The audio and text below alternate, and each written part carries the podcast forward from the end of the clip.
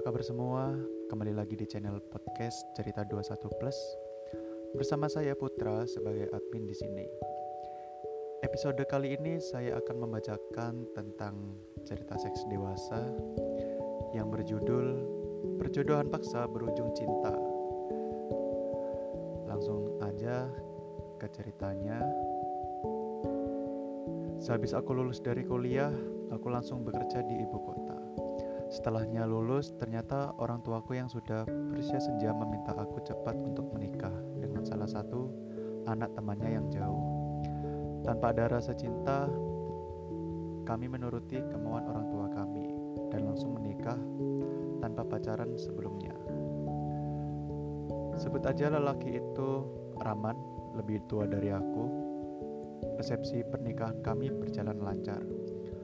Malam pertama lewat begitu aja, gak ada tuh kulat bersetubuhan di ranjang. Kami langsung tertidur karena ternyata menjalani resepsi itu sangat melelahkan, walaupun cuma senyum dan salaman. Ketika paginya aku bangun, Raman tidak ada di sebelahku. Aku memang bobo duluan semalam. Aku keluar dari kamar untuk membuat secangkir kopi di dapur. Dan ternyata dia lagi baca koran. Setelah minum kopi dan mandi, aku segera beres-beres untuk siap ke kantor. Aku memang gak bisa cuti walaupun baru nikah. Bosku meminta dengan sangat aku menunda cuti nikah karena ada proyek besar yang harus selesai dalam waktu dekat ini. Dan porsi kerjaan yang menjadi bagianku penting sekali untuk keberhasilan proyek ini. Walaupun kesal, ya aku ya aja. Isita ke Isita ke kantor ya bang. Pulangnya mungkin malam Uber deadline proyek. Ujarku sambil mengenakan sepatu di ruang tengah. Iya, jawabnya singkat. Gak tahu apa yang ada di benaknya, kok malam pertama aku bisa lewat begitu aja. Tanpa nyolek-nyolek aku, istrinya yang baru aja dinikahinya. Masa bodoh ah, aku juga terpaksa nikah sama dia untuk menyenangkan kedua orang tuaku. Dia gak mau nyentuh aku, ya no problem juga. Mantan-mantan pacarku di luar banyak yang bersedia menyentuh aku begitu. Aku kasih sinyal. Di kantor ramai sekali teman-teman kerjaku yang perempuan cipika-cipiki dengan aku sambil menggodaku betapa nikmatnya malam pertama.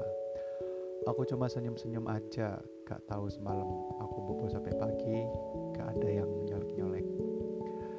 Yang lelaki menyelami aku saja. Kelihatan sekali kalau mereka kecewa dengan keputusanku untuk menikah. Artinya gak bisa dukung lagi bareng mereka lagi. Malamnya aku pulang dengan segudang rasa lelah akibat kerja rodi di kantor. Itu juga belum selesai kerjaanku. Bosku menyuruh aku pulang duluan walau tim yang lain masih terus menggeluti kerjaannya masing-masing. Toleransi buat pengantin anyar kata bos. Dan disambut dengan gemuruh ketawa dari seluruh tim ketika aku pamit duluan. Setibanya aku di rumah, dia belum pulang, padahal dah malam banget. Aku hanya merebahkan badanku yang capek di ranjang tanpa melepas pakaian kerjaku. Tiba-tiba, udah pulang kamu? Tanyanya sambil masuk ke kamar. Sorry bang, tadi isi tangga sempat masak. Kita mesen makanan delivery aja ya, jawabku. Kami menyantap makanan malam kami setelah pesanannya datang. Dibandingkan teman-teman perempuan di kantor, dan juga pengakuan teman-teman lakiku aku termasuk wanita yang cantik, menawan serta seksi. Selain itu aku orang yang mudah mencairkan suasana dan nyambung jika diajak bercerita. Makanya aku bingung banget melihat kelakuan suamiku itu. Gak tahu lugu apa jutek. Sampai aku juga gak tahu mau ngomong apa sama dia. Walaupun dijodohkan, tapi namanya malam pertama gak ngapa-ngapain aneh juga untukku. Mana ada kucing yang nolak ikan asin. Hihihi. Setelah mandi, dia nonton TV karena gak ada acara yang menarik menurutnya. Dia duduk di meja kerja meneruskan pekerjaan kantor yang dibawanya pulang. Sudah jam 23.30, aku udah ngantuk nunggu win move-nya. Tapi kayaknya di malam bakal lewat lalu begitu aja. Aku menghampirinya. Belum selesai kerjanya, Bang. Belum, jawabnya singkat. Tanpa memandang wajahku yang berdiri di samping meja kerjanya, ya udah. Kalau gitu, Isita tidur duluan ya. Jawabku dengan tetap senyum manis walaupun bete banget. Malam itu rupanya sofa menjadi tempat tidurnya karena keesokan harinya aku bangun dan dia gak ada di ranjang. Kukira dia olahraga atau apa. Ketika aku keluar kamar, ternyata dia sedang tidur di sofa. Rupanya malam kemarin dia juga bobo di sofa. Aneh banget. Takut aku takut aku makan kali ya. Padahal aku udah jinak banget. Dimakan sih enggak, paling diemut-emut. aku segera membuatkan secangkir kopi untuknya dan kembali ke sofa di mana dia tidur. Bang, kok nggak tidur di kamar? Ntar masuk angin loh. Ini kan masuk ke Isita, kataku, melihat dia menggeliat terbangun karena suara sandalku memecah keningan pagi itu. Gak apa-apa kok, takut ngeganggu kamu yang udah bobo duluan. Jawabnya sambil mengusap kulinanku, gak sempet respon papa. Isita buatin kopi nih. Enggak, enggak usah Aku bisa buat sendiri kok, jawabnya.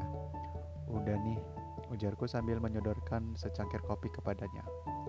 Buset dah juteknya, bukannya terima kasih dan dah dibikinin kopi sama istrinya. Setelah itu aku sengaja duduk mepet di sampingnya, sangat dekat hingga paha kami berdua bersentuhan. Pagi itu seperti biasa aku menggunakan celana pendek dan kaos oblong yang kebesaran. Ini seragam rumahku. Gak ngantor, tanyanya. Aku sengaja menaruh tanganku di pahanya dan menatapnya. Jam 9 lewat dikit baru aku berangkat bang. Tanyaku balik. Sama aku juga, kita berangkat bareng mau gak? Siap komandan, jawabku sambil tertawa. Lumayan gunung es mulai merespon sinyalku. Waktu sebelum berangkat ke kantor itu kami gunakan untuk bercanda dan saling mengenal lebih dekat lagi. Next. Hari itu terasa sangat singkat, tugas-tugas di kantor terasa lebih ringan, mungkin karena suasana hatiku yang sedang senang. Sepulang kantor, dia menjemputku di kantor. Sambil bergandengan tangan, kami menuju mobil lalu meluncur ke sebuah rumah makan yang bersuasana romantis. Sampai di rumah makan itu lalu kami memesan makanan dan minum. Sambil menunggu kami, aku mencoba membuka pembicaraan. Bang, Isita seneng deh abang ajak makan. Ini kan resepsi khusus buat kita berdua ya bang. Kemudian aku banyak cerita tentang kerjaan di kantor, problema yang aku hadapi di kantor. Dia hanya menjadi pendengar yang baik tanpa mengomentari apa-apa ceritaku. Kemudian makanan sudah dihidangkan oleh waiter dan selanjutnya kami makan dan aku selingi dengan menyuapinya. Dia merespon dengan menyuapi aku juga. Kami memang duduk bersebelahan. Sudah aku atur gitu. Pembicaraan terhenti karena mulut masing-masing sibuk mengunyah makanan yang dihidangkan. Setelah makan, kami pun pulang. Gak banyak pembicaraan yang kami lakukan aku udah mulai ngantuk kekenyangan biasa penyakit orang kaya kalau habis makan ngantuk maklum kata ahli kesehatan habis makan darah banyak mengalir ke perut untuk mengelola makan yang masuk mata ke, ke bagian darah sehingga akhirnya makin menyipit karena ngantuk tapi lumayanlah gunung es lebih mencair dibanding semalam Sesampainya di rumah, dia mandi duluan dan langsung menonton TV. Jam 9 malam, aku baru selesai mandi. Aku hanya menggunakan celana pendek tanpa atasan. Aku sedang mencari baju kaos gombrong di lemari. Tiba-tiba pintu terbuka. Refleks langsung dia menutup pintu sembari meminta maaf. Aku yakin walaupun beberapa detik tadi dia pasti melihat kedua toketku yang lumayan besar dan masih kenceng banget dah sorry aku mau ngambil bantal aku nggak ngintip kok ujarnya dari luar kamar. Walaupun jengkel tapi aku jadi geli sendiri melihat kelakuan bodoh seorang lelaki yang judulnya suamiku itu. Apa impoten kali ya? Sampai gak tergiur sama sekali melihat toketku tadi. Kukira gunung esnya makin cair karena sejak tadi pagi dia nampak lebih ceria. Gak tahu ya gak apa-apa masuk aja teriakku dari dalam kamar dengan menggunakan tangan kiri dia menutup matanya sedangkan tangan kanannya meraba-raba permukaan tempat tidur untuk mencari bantal udah gak usah ditutupin mata terkesandung-sandung lagi kataku sambil mencolek pinggangnya. Sorry, aku bukannya mau ngintip tadi, aku benar-benar gak sengaja. Katanya lagi, nyantai lagi, Isita yang diintip kok bang, yang panik. Isita yang Isita yang diintip kok abang yang panik, balasku sambil tertawa. Eh, nggak pegel apa tidur di sofa? Enakan tidur di sini bareng Isita. Sambungku sambil menutup tempat menepuk tempat tidur. Udah cepetan TV-nya dimatiin dulu. Lanjutku sambil sedikit mendorongnya. Lumayan gunung es nurut juga. Maaf, selangkah lebih maju lagi. Setelah TV dimatikan, dia kembali ke kamar. Di kamar aku udah berada di atas tempat tidur. Bobo sini bang, kataku sambil membetulkan posisi bantal yang berada di sampingku. Dia merebahkan tubuhnya tepat di sampingku dan langsung memejamkan matanya. Abang masih punya pacar ya waktu kita nikah? Dia membuka matanya pelan-pelan menatap wajahku yang sangat dekat dengannya karena posisi tubuhku yang menindih sebagian tubuhnya. Enggak, emang kenapa? Tanya balik. Penasaran aja, abisnya abang dingin banget, serem tahu. Jawabku sambil tersenyum. Aku cuma kaget aja keadaan berubah drastis banget. Aku cuma kaget aja, keadaan berubah drastis banget, jawabnya. Oh, kita kira abang jeruk. Aku masih normal kali, jawabnya. Tanganku perlahan mulai memeluk perutnya. Habisnya aku cekikkan aja. Sepertinya sinyal yang aku berikan gak sia-sia sama sekali, walaupun belum membuahkan hasil. Ternyata ada juga lelaki macam ini di dunia. Karena tidak bisa lagi menahan kantuk, akhirnya kami berdua tertidur sampai pagi. Hanya tertidur tanpa melakukan sesuatu. Keesokan harinya aku bangun terlebih dahulu sepanjang malam aku memeluknya dan tertidur dengan posisi setengah tubuhku menindih tubuhnya. Aku gak meriksa ada yang tegang di selangkangannya. Aku nyesel gak meriksa. Kalau tegang artinya dia masih normal seperti yang diucapkannya. Bang, bangun, gak ngantor. Tanyaku sambil menjepit hidungnya. Dia menggeliat dan sambil ngucek-ngucek mata. Pagi itu di kantor aku memberi perhatian lebih padanya dan terus saja mengirimkan SMS yang menanyakan kegiatannya dan lain-lain. Aku terus saja mengirim sinyal kepadanya dan kayaknya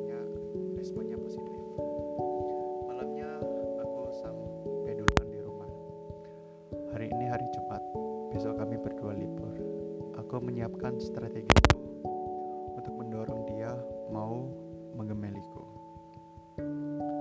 Aku udah nyiapin makan malam buat dia.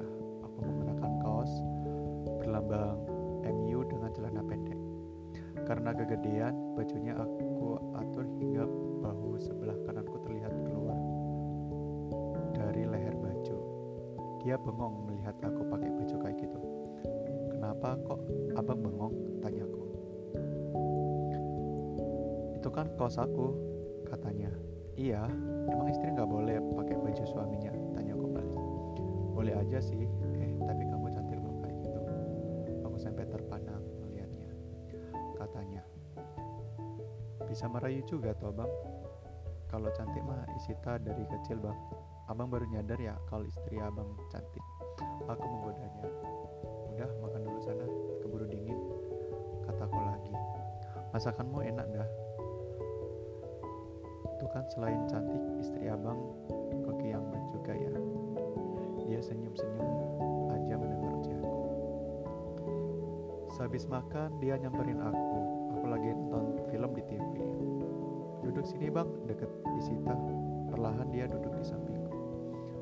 Aku langsung menarik tangannya dan menggenggam jemarinya erat-erat. Dia menyandarkan tubuhnya di sofa. Aku langsung menyadarkan kepalaku di bahunya. Dia menaikkan tangannya sedikit agar aku bisa meletakkan kepalaku di dadanya. Tanganku menyusuri pinggangnya lalu peluk. Oke, sampai di sini aja episode kali ini. Uh, untuk cerita selanjutnya saya teruskan di episode selanjutnya ya. Oke see you next episode and see you next podcast.